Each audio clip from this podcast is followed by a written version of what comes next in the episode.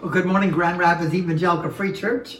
My name is Pastor Ron Weller. I'm the interim pastor, or soon to be, at Grand Rapids Evangelical Free Church.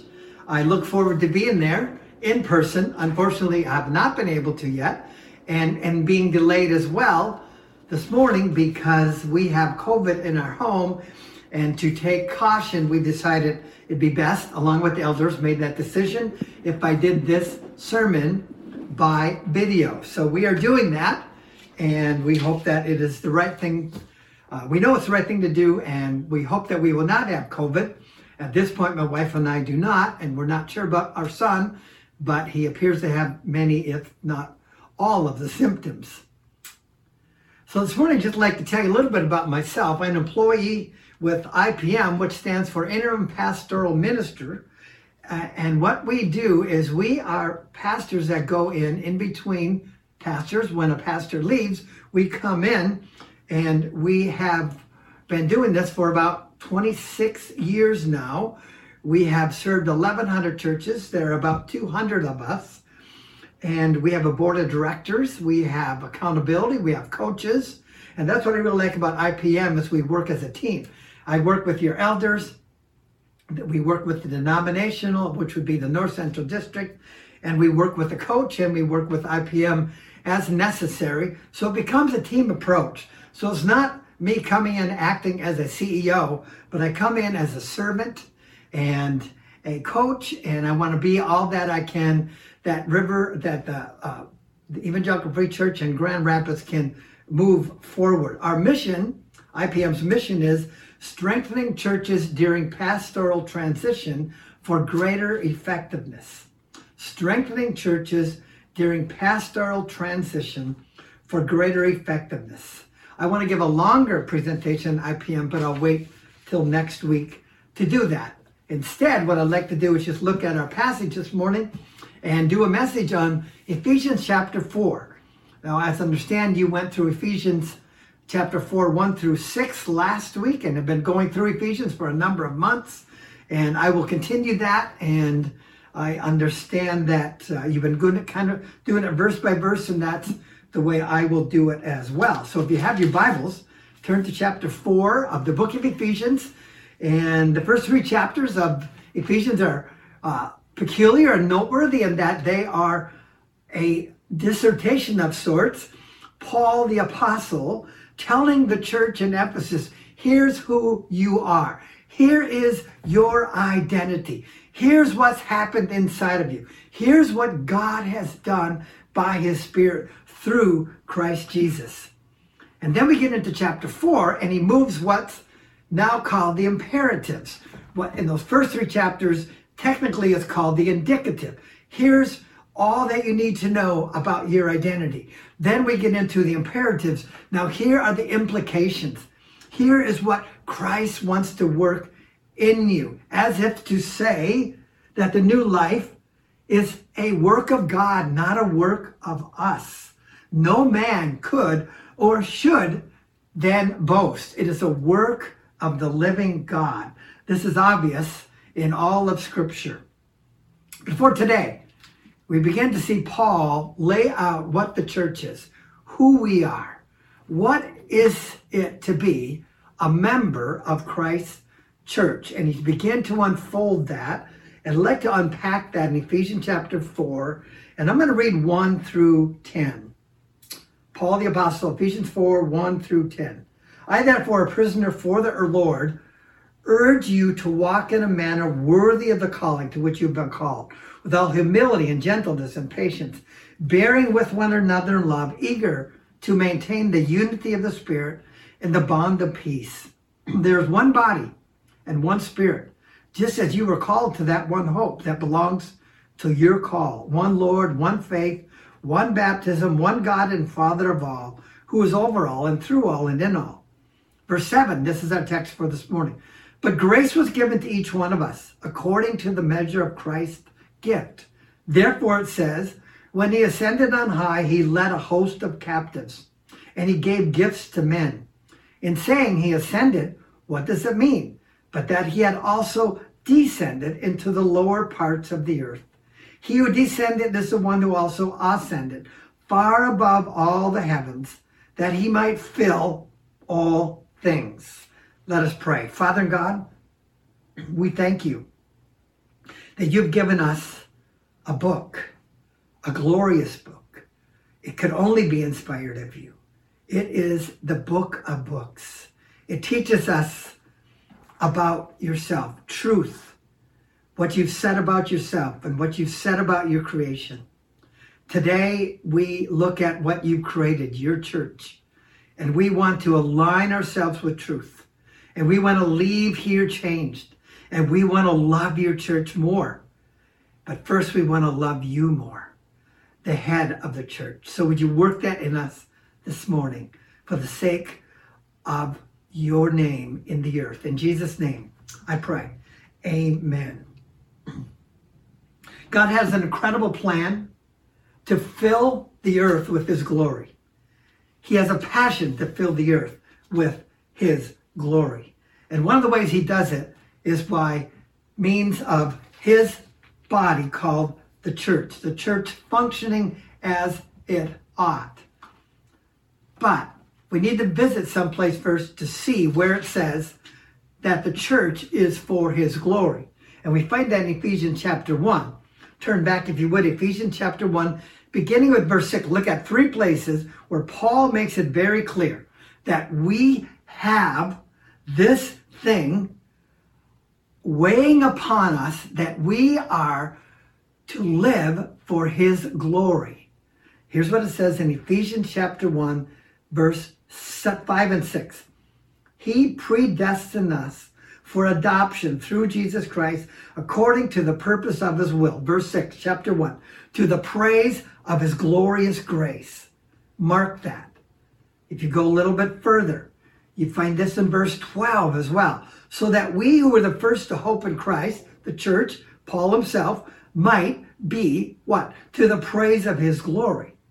He's not done. Verse 14. Who is the guarantee of our inheritance, the Holy Spirit, until we acquire possession of it. Here it is again, to the praise of his glory. So we begin to see that God's redemptive plan is fully in line with bringing honor and glory to his name. In fact, I would argue that the church is where he does that. He's also doing it in creation. Of course, we have that in uh, Psalm 19, verse 1. The heavens declare the glory of God. In other words, the heavens do give us a sermon about who God is and how glorious he is. But the church has a unique and special place. In fact, he says he wants to fill all things to the fullness. What does he mean by that? Here's what it says in Ephesians 1 20 and 23. He raised him from the dead and seated him at the right hand in the heavenly places, far above all rule and authority and power and dominion, and every name that is named not only in this age, but in the one to come. And he put all things in subjection under his feet, and gave him, Christ, as head over all things in the church, which is his body, to the fullness of him who fills all in all. I believe the interpretation of this is that Christ fills his church. He is the builder of the church, the sustainer of the church, and the one who fills the church with his fullness or his rule. It is said of God in Jeremiah 23 24, Do I not fill the heaven? God's asking that question, and the earth. And so begin to see right away that Christ, the living Christ, is God, and the writer of the book of Jeremiah, Jeremiah himself, said that Christ would be God, is God in the flesh. In Isaiah 6, we see it. The train of his robe filled the temple. And Isaiah goes on to say, the whole earth is full of his glory. So, what we begin to see is that the church is being raised up with this in mind for his glory. Now, before we go any further, we need to find out what does it mean that we glorify God? Well, we need to back up a little bit. And what does it mean that God is glorified? You, this might be a little unusual to me, but God is glorifying himself. He does it in two ways appearing or being manifested to himself in his own perfect idea or in his Son, who is the brightness of his glory. By enjoying and delighting in himself, you ever thought about that? That God delights in himself. If God delights in anyone else but himself, what would we call him? An idolater. He's delighting in himself by flowing forth an infinite love within the Trinity. So God glorifies himself by being manifested in his Son, who is the brightness of his glory, and by enjoying and delighting in himself by flowing forth in this infinite love and delight of the Father and the Son of the Holy Spirit. Now, we're going to visit that at another time. But here's what I want you to think about. This is a, by the way, this is a quote from Jonathan Edwards, one of, I think, one of America's greatest theologians. And he goes on to talk about how does glor- God glorify himself? And he says it this way in his church in two ways by appearing to them, being manifested to their understanding, and communicating himself to their hearts, and in their rejoicing and delighting in and enjoying the manifestations which he makes of himself. Let me put it another way God glorifies himself towards us, his creatures, and the church by appearing to them, being delighting, by being making himself clear in their understanding, and then communicating himself in their hearts, and then them rejoicing in him. So God has in mind, or his son also, has in mind this thing called glory to his name in the church. But it's not just a New Testament idea. Psalm 72 says it as well. We have the prayer of the psalmist, and he says, Blessed be the Lord God, the God of Israel, who works wonders, and blessed be his glorious name forever. And then his prayer, and may the whole earth be filled with his glory. The prayer of the psalmist, that the earth will be filled with his glory. Well, we know that'll happen in the last day. The whole earth will be filled with his glory. But what about now? What about in the interim? What is his specimen?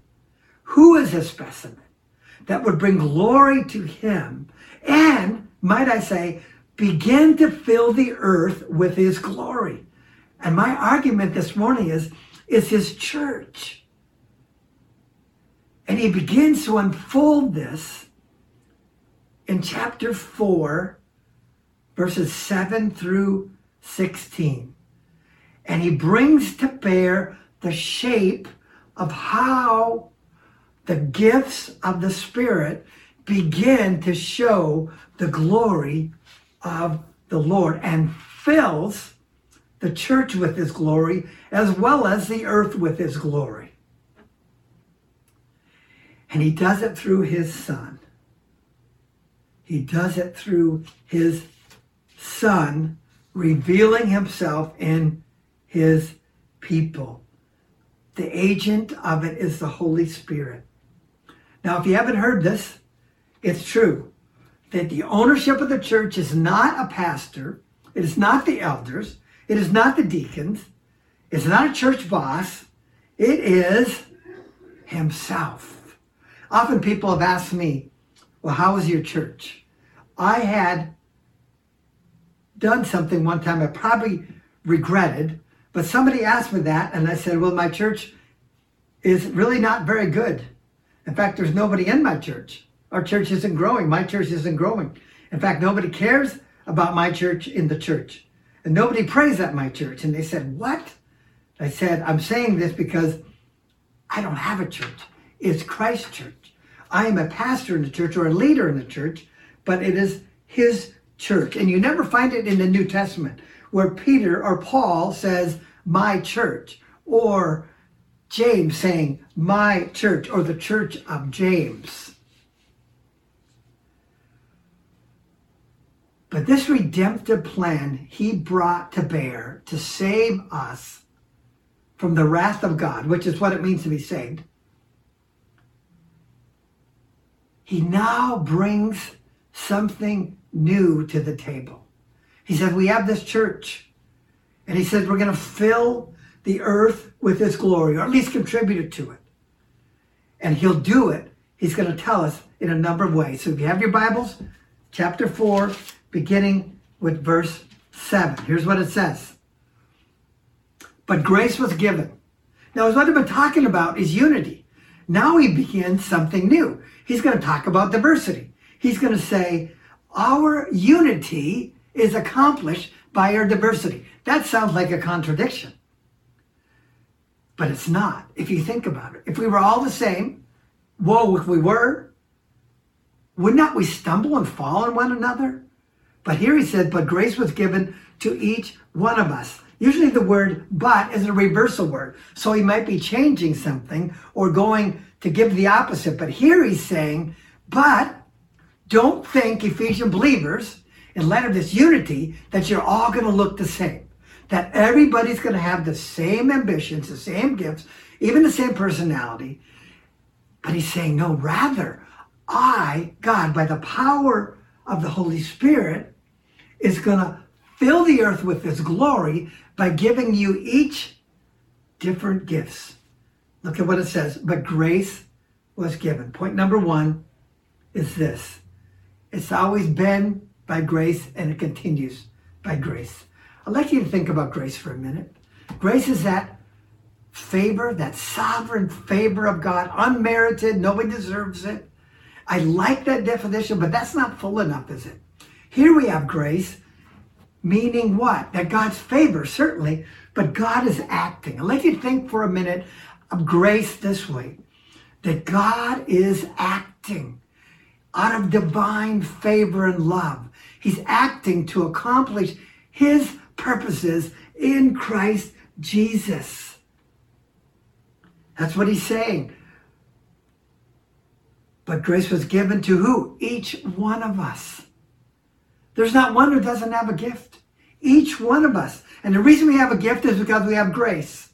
Grace is his divine favor, but it's also his acting on behalf of the church for his glory. And it seems to be a contradiction that he'd give different gifts, various gifts, even a, a, an amazing diversity. And what would it accomplish?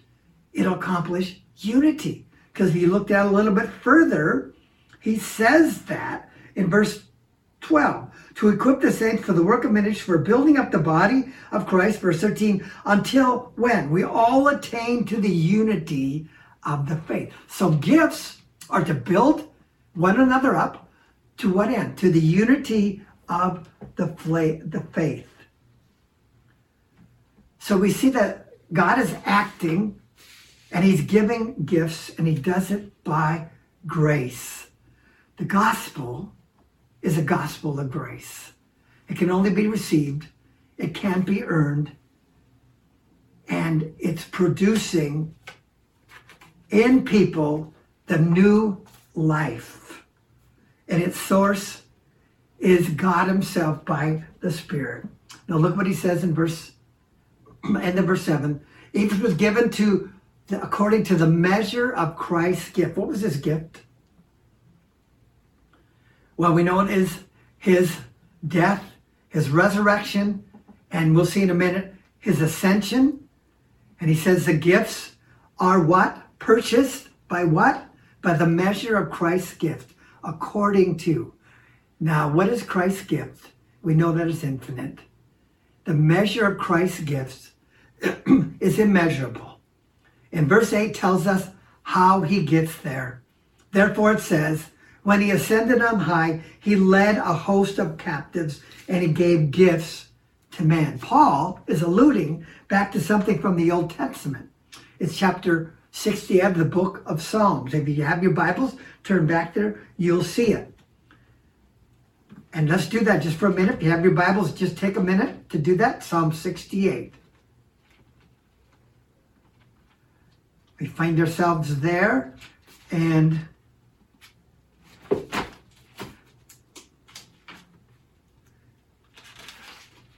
verse 18, we could go back a little bit for, to verse 16.